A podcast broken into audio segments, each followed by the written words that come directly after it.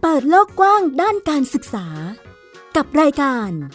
ห้องเรียนฟ้ากว้าง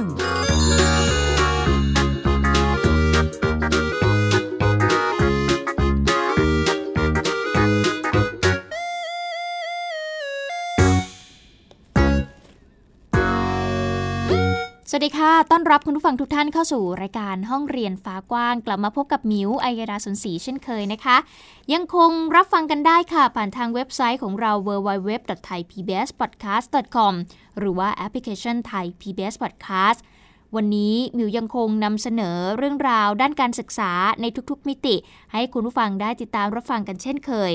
วันนี้ค่ะ เราติดตามการเรียนรู้ในสถานการณ์ที่มีการแพร่ระบาดของโควิด -19 อย่างต่อเนื่อง โดยเฉพาะช่วงนี้ความกังวลของใครหลายคน คงหนีไม่พ้นกับสายพันธุ์ใหม่ก็คือโอมิครอนที่กำลังแพร่ระบาดอยู่ณตอนนี้นะคะทำให้หน่วยงานที่เกี่ยวข้องนะคะสาธารณสุข กระทรวงศึกษาธิการ รวมไปถึงหน่วยงานอื่น ๆ ต้องเฝ้าระวังและมีมาตรการออกมาเพื่อลดการแพร่ระบาดที่อาจจะเกิดขึ้น หลังหยุดยาวปีใหม่ที่ใครหลายคน เดินทางกลับบ้านต่างจังหวัด หรือว่าเดินทางไปท่องเที่ยวกลับมานะคะมาตรการต่างๆ วันนี้มีอะไรบ้างนั้น เราจะไปติดตามรวมไปถึงนำเสนอรูปแบบการเรียนรู้ของเด็กๆ ในหลาย ๆ พื้นที่ค่ะ ที่ไม่ได้อยู่แค่ในห้องเรียนเท่านั้น แต่เขาสามารถเรียนรู้นอกห้องเรียนได้ จะเป็นอย่างไรนั้นติดตามกันค่ะไทย PBS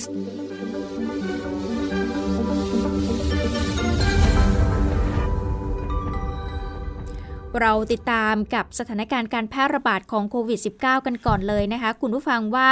มีมาตรการอย่างไรบ้าง หลังจากที่หยุดยาวกันไปเนาะก่อนหน้านี้เนี่ยเราเห็นสัญญาณที่ดีของเด็กๆและเริ่มกลับไปเรียนที่โรงเรียนได้ เปิดเรียนแบบออนไซต์ได้ทำให้เด็กๆเนี่ยมีความหวังมากขึ้น แฮปปี้กับการเรียนมากขึ้น แต่ว่าพอระลอกใหม่ที่เกิดขึ้นนี้เนี่ยยิ่งโดยเฉพาะ มาประจวบเหมาะกับช่วงปีใหม่พอดีทำให้มีมาตรการที่จะต้องปิดเรียนไปอีกรอบหนึ่งแล้วค่ะ นอกจากนี้ยังมีมาตรการเรื่องของการ work from home นะคะแล้วก็เร่งฉีดวัคซีนเข็มกระตุ้นให้กับหลาย ๆ คน แล้วก็เริ่มฉีดวัคซีนให้กับเด็กๆ ในกลุ่มที่อายุ 5 ขวบไปจนถึง 11 ปีแล้วนะคะ และอีกหนึ่งมาตรการที่หลายจังหวัดเริ่มใช้อย่างที่ที่ฉันบอกไปก็คือ สั่งปิดเรียนแบบออนไซต์ชั่วคราว เพื่อตัดวงจรการแพร่ระบาดให้ได้มากที่สุด ซึ่งทางกระทรวงศึกษาธิการเองก็ออกมาตรการ เพื่อที่จะคุมการแพร่ระบาดแล้วเช่นกันค่ะ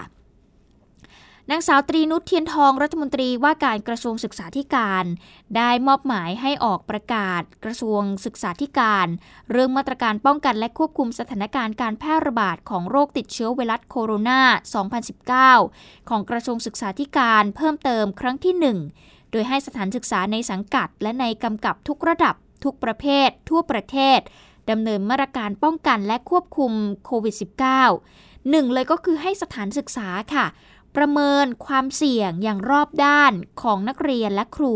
ที่อาจจะเป็นกลุ่มเสี่ยงในการติดเชื้อโควิด -19 ในช่วงที่เปิดเรียนตั้งแต่วันที่ 4 มกราคมเป็นต้นไปนะคะถ้าหากมีนักเรียนหรือว่าคุณครูที่เป็นกลุ่มเสี่ยงแล้วเนี่ย ก็ให้ทางสถานศึกษาสามารถพิจารณา ปรับการเรียนการสอน เป็นการเรียนทางไกล หรือว่าการเรียนแบบ on-air ออนไลน์ on-hand หรือว่า on-demand ได้ค่ะ มาตรการที่ 2 ก็คือให้สถานศึกษา ประเมินมาตรการการเปิดเรียนของไทย Stop COVID Plus และปฏิบัติตามข้อกำหนดของ 6 มาตรการหลักและ 6 มาตรการเสริม รวมไปถึงแนวทาง 7 มาตรการเข้มสำหรับสถานศึกษาโดยเคร่งครัด และ 3 ก็คือให้สถานศึกษาดำเนินมาตรการตามแผนเผชิญเหตุที่กำหนด กรณีที่นักเรียนหรือว่าคุณครู หรือว่าบุคคลในสถานศึกษาเนี่ยติดโควิด -19 นั่นเอง แล้วก็มีผลการคัดกรองหาเชื้อเป็นบวก ก็ให้มีการซักซ้อมกันอย่างเคร่งครัดเลยนะคะ โดยประสานความร่วมมือกับสถานพยาบาลเครือข่ายในพื้นที่ที่ดูแลอย่างใกล้ชิด ตอนนี้ก็มีรายงานนะคะคุณผู้ฟังว่าหลายจังหวัดเนี่ยเริ่มมีการใช้มาตรการงดเรียนแบบออนไซต์ชั่วคราว อย่างเช่นที่จังหวัดเชียงใหม่ ที่นี่เนี่ยพบการติดเชื้อสูงกว่า 100 คนนะคะซึ่งผู้ว่าราชการจังหวัดก็ลงนามในคำสั่งของคณะกรรมการโรคติดต่อจังหวัด ให้สถานศึกษาทุกประเภท ชะลอการเปิดเรียนแบบออนไซต์ให้สถานศึกษาทุกประเภท ชะลอการเปิดเรียนแบบออนไซต์ ไปจนถึงวันที่ 9 มกราคม จนกว่าจะมีคำสั่งเปลี่ยนแปลงอีกทีนะคะเช่นเดียวกับที่จังหวัดอุบลราชธานี อันนี้ก็ให้เรียนแบบออนไลน์ค่ะ ไปจนถึงวันที่ 17 มกราคมเลย หลังจากที่พบว่ามีการติดเชื้อสะสมมากกว่า 600 คนแล้ว ส่วนที่จังหวัดขอนแก่นเองก็ประกาศงดจัดงานวันเด็กในวันเสาร์ที่จะถึงนี้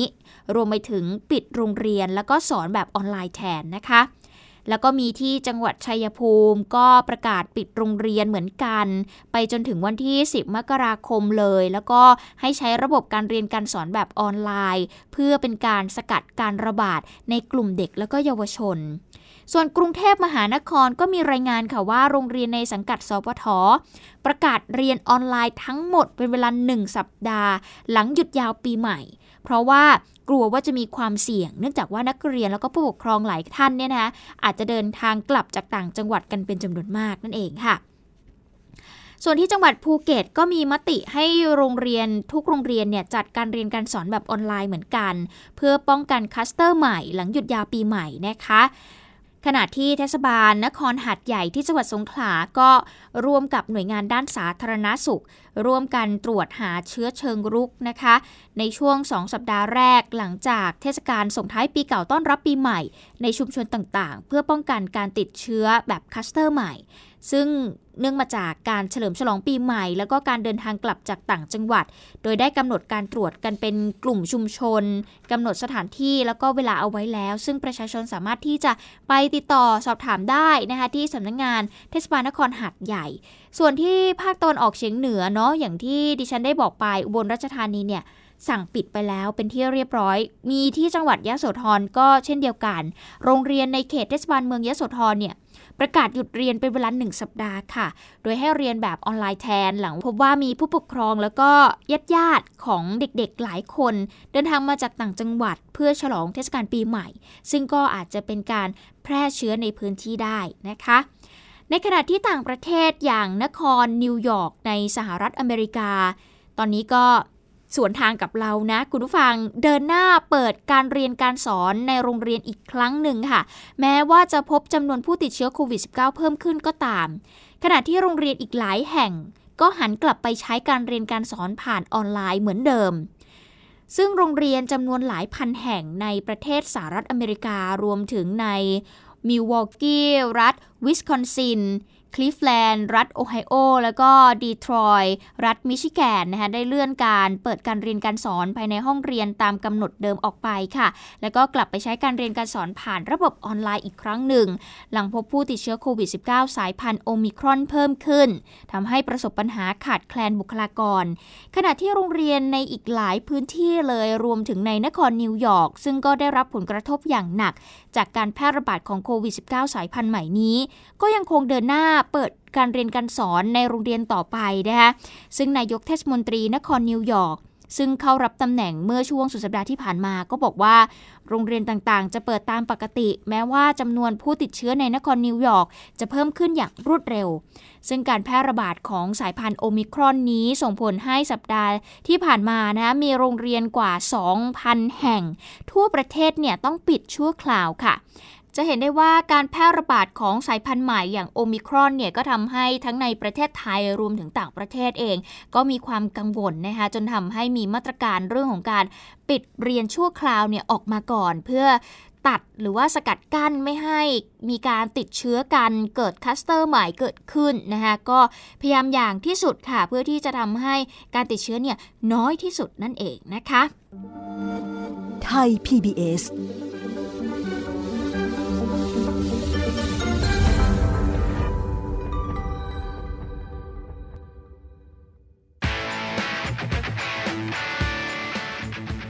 ายการของไทย PBS Podcast ได้ทาง www.thaipbspodcast.com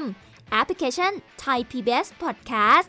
หรือฟังทาง podcast ช่องทางอื่น ๆ Spotify SoundCloud YouTube Google Podcast Apple Podcast และ Podbean นอกจากสถานการณ์การแพร่ระบาดของโควิด -19 ส่งผลให้มีการปิดเรียนของเด็กๆ หลายคนแล้วเนี่ย ยังมีเรื่องราวของการเรียนรู้เด็กๆ มาฝากเช่นเคยค่ะ คุณผู้ฟัง เป็นการเรียนรู้นอกห้องเรียน ที่ต้องใช้ประสบการณ์ส่วนตัวหรือว่าลงมือปฏิบัติจริงนะคะ ให้เด็กๆนั้นเกิดการเรียนรู้ ซึ่งในช่วงโควิด -19 นี้ทำให้เด็กหลายคนต้องปรับตัวกับการเรียนออนไลน์ที่ต้องอยู่ที่บ้านนะคะ แต่ชุมชนบ้านบางโรง ที่ตำบลปากครอกอำเภอถลางจังหวัดภูเก็ต ซึ่งเป็นแหล่งท่องเที่ยวชุมชนเชิงอนุรักษ์ เขาได้บอกว่าใช้กิจกรรมด้านการท่องเที่ยววิถีดั้งเดิมของชุมชน อย่างการทำสวนสับปะรด กรีดย่าง มาพัฒนาศักยภาพเยาวชนทั้งด้านการท่องเที่ยวแล้วก็ด้านภาษาค่ะ เพื่อเติมความรู้ในช่วงโควิด -19 ที่เรียนได้ไม่เต็มที่น้อง ๆ ที่นี่เขาเรียนอยู่ที่วิทยาลัยเทคนิคถลางนะคะ สาขาการท่องเที่ยว แล้วก็เด็กๆ ในชุมชนที่ไม่ได้อยู่ในระบบการศึกษา คนสองกลุ่มนี้มาร่วมกันฝึกประสบการณ์ แล้วก็ทักษะด้านภาษา เป็นไกด์ค่ะ รับท่องเที่ยวชุมชน ได้ค่าตอบแทนด้วยนะคะวันละ 300 บาท แล้วก็สามารถต่อยอดในอาชีพได้ด้วย จะเป็นอย่างไรเราลองไปติดตามจากรายงานนี้ค่ะ Welcome to บางโรง Community Base มีหน้าเดียวครับคือการรับลูกค้าเข้ามาในชุมชนนะครับก็พาลูกค้าไปเที่ยวสวนสับปะรดเอ่อสวนย่างสวนมะพร้าวแล้วก็ช่วยกันจัดเตรียมคล้อง เตรียมวัตถุดิบในการต้อนรับลูกค้าครับ ของผมนะครับมีหน้าที่ในข้องส่วนของสับปะรดนะครับคำสร้างกิจที่จะใช้ยกตัวอย่างนครับตัดสับปะรดนะครับก็จะแปลว่า cut purple ตอนแรกนะคะเราก็จะ welcome ลูกค้าก่อนเช่นแบบ hello uh, welcome to coconut farm ก็จะแนะนำตัวเอง เช่นแบบ my name is ผักบุ้งเป็นกันเองกับลูกค้าแบบว่าเหมือนแบบ เราก็เป็นครอบครัวเดียวกับเขาให้เขารู้สึกอบอุ่นหนูคิดว่าตรงนี้นะมันเป็นการใช้เวลาว่างให้เป็นประโยชน์มากกว่าค่ะ เพราะว่ามันเป็นโอกาสหนึ่งที่ว่าเราจะได้ เก็บเกี่ยวความรู้เพิ่มเติม ก็คือเพรสเซอร์หรือพูดง่ายๆว่า work ช่องหนึ่งนั่นเองเรารู้สึกว่าเราเรียนมาตรงนี้ด้วยเนาะเราก็ไม่อยากทิ้งมันไป แล้วก็หลักๆเลยเผื่อที่จะให้เขาได้เอาไปใช้ประกอบอาชีพได้ด้วย แล้วก็ประโยชน์ที่เราสร้างแล้วก็ให้เขาใช้เนี่ยจะพยายามเชื่อมต่อกับงานที่เขาทำอยู่ตอนนี้เอ่อโดยเน้นคำศัพท์ที่เกี่ยวกับผัว รายการทัวร์หรือกิจกรรมต่างๆ ที่ชุมชนนำเสนอค่ายอะไรเงี้ยค่ะ ตอนนี้ทางชุมชนเนี่ยเป้าหมายก็คือลูกค้าต่างชาติด้วย ถ้าน้องๆเยาวชนพวกเนี้ยสามารถที่จะซื่อสร้างได้มันก็จะสร้างความประทับใจให้ให้กับเขาอะเนาะภูเก็ตครับก็ซ่อนการการใช้ภาษา การสื่อสารกันท่องเที่ยวโดยไม่ติดขัด การการแสดงออก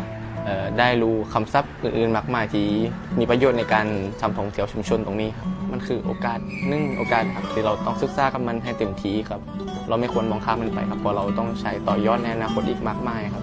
คนคิดว่ามันเป็นโอกาสที่ดีนะได้มาเรียนภาษาอังกฤษเพราะว่ามีคนอีกเยอะเลยครับ ที่ไม่มีโอกาสได้เรียนมันก็ก็เชื่อว่า อนาคตข้างหน้ามันต้องสำคัญมากมันต้องใช้อยู่เลยครับภาษาอังกฤษต่างชาติเข้ามาเยอะนะครับภูเก็ตก็จำเป็นอยู่แล้วครับ อนาคตก็อาจจะสร้างรายได้ให้เราในการแบบว่าก็ทำงานในงานเนี้ครับสำหรับชุมชนบ้านบางโรงตั้งอยู่ระหว่างภูเขาแล้วก็ทะเลนะคะทำให้ชุมชนแห่งนี้เนี่ยมีความสมบูรณ์ทางธรรมชาติ ชาวบางโรงยังคงวิถีชีวิตแบบดั้งเดิมเลยค่ะ ก็คือทำสวนยาง กรีดยาง ออกเรือทำประมงนะคะ นักท่องเที่ยวสามารถมาเที่ยวได้แบบ one day trip เรียกได้ว่าโอกาสเนี่ยมีอยู่ในชุมชนค่ะทำให้เด็กๆเนี่ย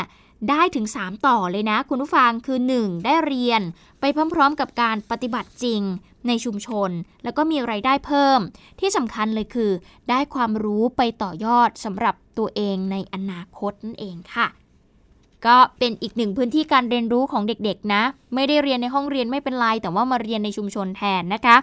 ไปอีกหนึ่งชุมชนค่ะ ชวนไปที่ภาคเหนือกันบ้าง ไปดูการสร้างโอกาสในการเรียนรู้ แล้วก็เข้าใจชุมชนของตัวเอง กับเด็กๆในเมืองแห่งชา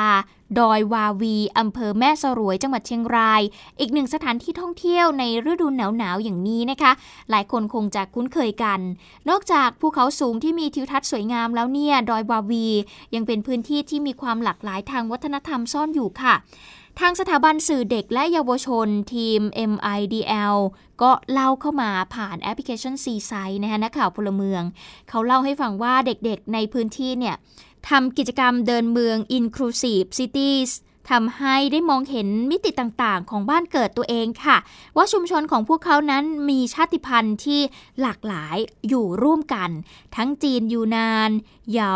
ลาหู มูเซอร์กะเรียง ไทยใหญ่ ไทยยวน อาคา แล้วก็มีอาหารหลากหลายชนิดเลยที่เป็นเอกลักษณ์ แล้วก็รสชาติอร่อยด้วย รวมไปถึงการนับถือศาสนาที่แตกต่างกันค่ะ ทั้งพุทธ คริสและก็อิสลามนะคะโดยกิจกรรมนี้เขาใช้ชื่อว่ายังอยากเปลี่ยน อย่างที่ Y O U N G เนี่ยแหละค่ะ อยากเปลี่ยนตอนเดินทอดน่องสองเมือง พิทักษ์วาวี ถือเป็นการเรียนรู้นอกห้องเรียนเพื่อให้เด็กๆเนี่ย รู้จักตัวเอง เข้าใจชุมชนของตัวเองมากขึ้น เดี๋ยวเราลองไปฟังเสียงของเยาวชน ในพื้นที่ตำบลวาวีอำเภอแม่สรวยจังหวัดเชียงรายนะคะ น้องนิชารีแซ่หลีรวมไปถึงร้อยละรือนาม พูดถึงกิจกรรมการเรียนรู้ในครั้งนี้ค่ะ แต่หลังจากที่มุมมองที่ม่วนได้ไปเดินใช่ไหมคะ แล้วก็ ได้เห็นเนี่ยค่ะรู้เลยค่ะว่ามันจะสะท้อนถึงการใช้ชีวิตของคนในชุมชนค่ะ ว่าถ้าเกิดเป็นคนจีนนะคะก็จะสังเกตได้เลยว่าเขาจะขายผักดองทำผักดองขายพวกนี้ค่ะ ถ้าเป็นพวกอาคาลาหูเขาจะแต่งกายชุดของเขาหรือว่า ถ้าเขาไม่แต่งกายแบบเต็มตัวเขาจะมีที่โพกหัวของเขา ซึ่งเราจะดูออกเลยค่ะว่าเป็นอาคา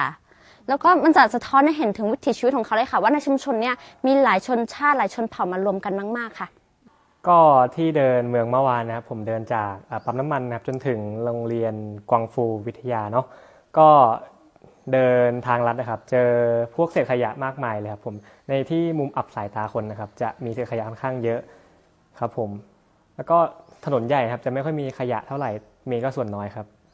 นอกจากเรื่องความหลากหลายทางวัฒนธรรมแล้ว ในเรื่องการเดินเมืองน้องๆ ยังได้เห็นถึงปัญหาที่มีอยู่ในชุมชนของพวกเขาด้วยนะคะ นั่นก็คือเรื่องของขยะค่ะที่มีอยู่หลายจุดเลยตามตรอกซอกซอยต่างๆ ซึ่งส่วนใหญ่เนี่ยจะเป็นขยะจากการดำเนินชีวิตประจำวันค่ะ อย่างเช่น ขยะพลาสติก ขวดน้ำ กล่องขนม หรือว่าบรรจุภัณฑ์ทางการเกษตร มีหน้ากากอนามัยด้วย แถมถังขยะตามจุดต่างๆ ก็ยังมีน้อยด้วย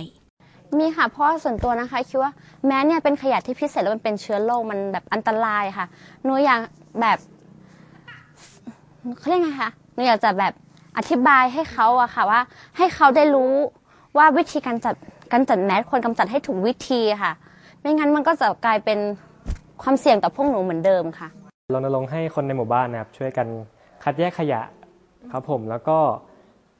ประชาสัมพันธ์ว่าเออมันมีจุดถังทิ้งถังขยะ จุดทิ้งขยะ แต่ละจุดให้มากขึ้นนะครับ เพราะว่าดูจากลักษณะแล้วที่เดินเมื่อวานครับขยะในซอยเล็กๆนี่ค่อนข้างเยอะครับผมเพราะว่าทางทางนั้นไม่ค่อยมีถังขยะครับแล้วก็บางทีมีขยะถังขยะเล็ก ๆ มันก็จะล้นออกมา แล้วมันก็จะปิว เพราะอยากจะให้เด็กได้เรียนรู้บริบทของชุมชนทั้งที่เป็นจุดเด่นนะครับแล้วก็จุดบกพร่อง ซึ่งปัญหาขยะเนี่ยมันเป็นปัญหาที่ค่อนข้างที่จะคลาสสิกนะครับแล้วก็เป็นปัญหาที่จะต้องอ ได้รับการแก้ไข โดยที่การแก้ไขตรงนี้ผมมองว่ามันจะต้องเริ่มที่การสร้างความตระหนักสร้างจิตสำนึกเนาะครับกับเยาวชนซึ่งจะเป็นพลังนะครับในการเปลี่ยนในการขับเคลื่อนเมืองนะแล้วก็คิดว่าถ้าเยาวชนมีพลังในการขับเคลื่อนนะครับ ผมว่าปัญหาตรงนี้มันก็สามารถที่จะต่อยอดแก้ไขได้ในระยะยาวครับ ที่ชุมชนบนดอยวาวี น้องๆ เขาได้ร่วมกันออกแบบแผนการจัดการขยะในชุมชน เพื่อความสะอาดถูกสุขอนามัยนะคะช่วยให้ทัศนียภาพของเมืองเนี่ยสวยงาม สบายตา คนที่มาเที่ยวก็ประทับใจ เป็นแนวทางที่จะพัฒนาต่อยอดเมืองแห่งชา ซึ่งเป็นแหล่งอาชีพแล้วก็รายได้ของครอบครัวของพวกเขาได้ค่ะ นี่ก็คือ 2 การเรียนรู้ต่างพื้นที่กันนะคะทั้งภาคเหนือ แล้วก็อีกหนึ่งพื้นที่ก็คือภาคใต้เลยที่จังหวัดภูเก็ต เป็นการเรียนรู้ชุมชนของพวกเขา เพื่อให้พวกเขานั้นสามารถไปต่อยอดเป็นอาชีพได้ ซึ่งหลักๆ แล้วก็คือ การที่ให้เด็กๆ ได้เรียนรู้ชุมชนนำไปต่อยอดเรื่องของการท่องเที่ยวนะคะก็เป็นถือว่าเป็นการเรียนรู้ที่น่าสนใจค่ะ แล้วก็ เป็นความร่วมมือของทั้งคนในชุมชน แล้วก็หน่วยงานที่เกี่ยวข้อง หรือว่าองค์กรต่างๆ ที่เห็นถึงความสำคัญเกี่ยวกับเรื่องนี้ เข้าไปช่วยเหลือเรื่องของการสร้างการเรียนรู้ให้กับเด็กๆ นั่นเองนะคะ เอาละค่ะ คุณฟังขาทั้งหมดนี้คือห้องเรียนฟ้ากว้างที่นำมาอัปเดตให้ได้ติดตามกันทั้งสถานการณ์การเรียนรู้ในช่วงโควิด -19 แบบนี้นะคะ เรายังคงต้องติดตามกันต่อว่าจะมีมาตรการอะไรออกมา สัปดาห์หน้าหลาย ๆ โรงเรียนจะสามารถเปิดเรียนแบบ on-site ได้ไหม หรือเด็ก ๆ ต้องกลับไปเรียนออนไลน์ ติดตามกันได้ค่ะ วันนี้หมดเวลาแล้วมิวอัยดาสนศรีขอตัวลาไปก่อน สวัสดีค่ะ ติดตามรายการได้ทางเว็บไซต์และแอปพลิเคชันของไทย PBS Podcast Spotify SoundCloud Google Podcast Apple Podcast และ YouTube Channel ไทย PBS Podcast Thai PBS Podcast View the world via the voice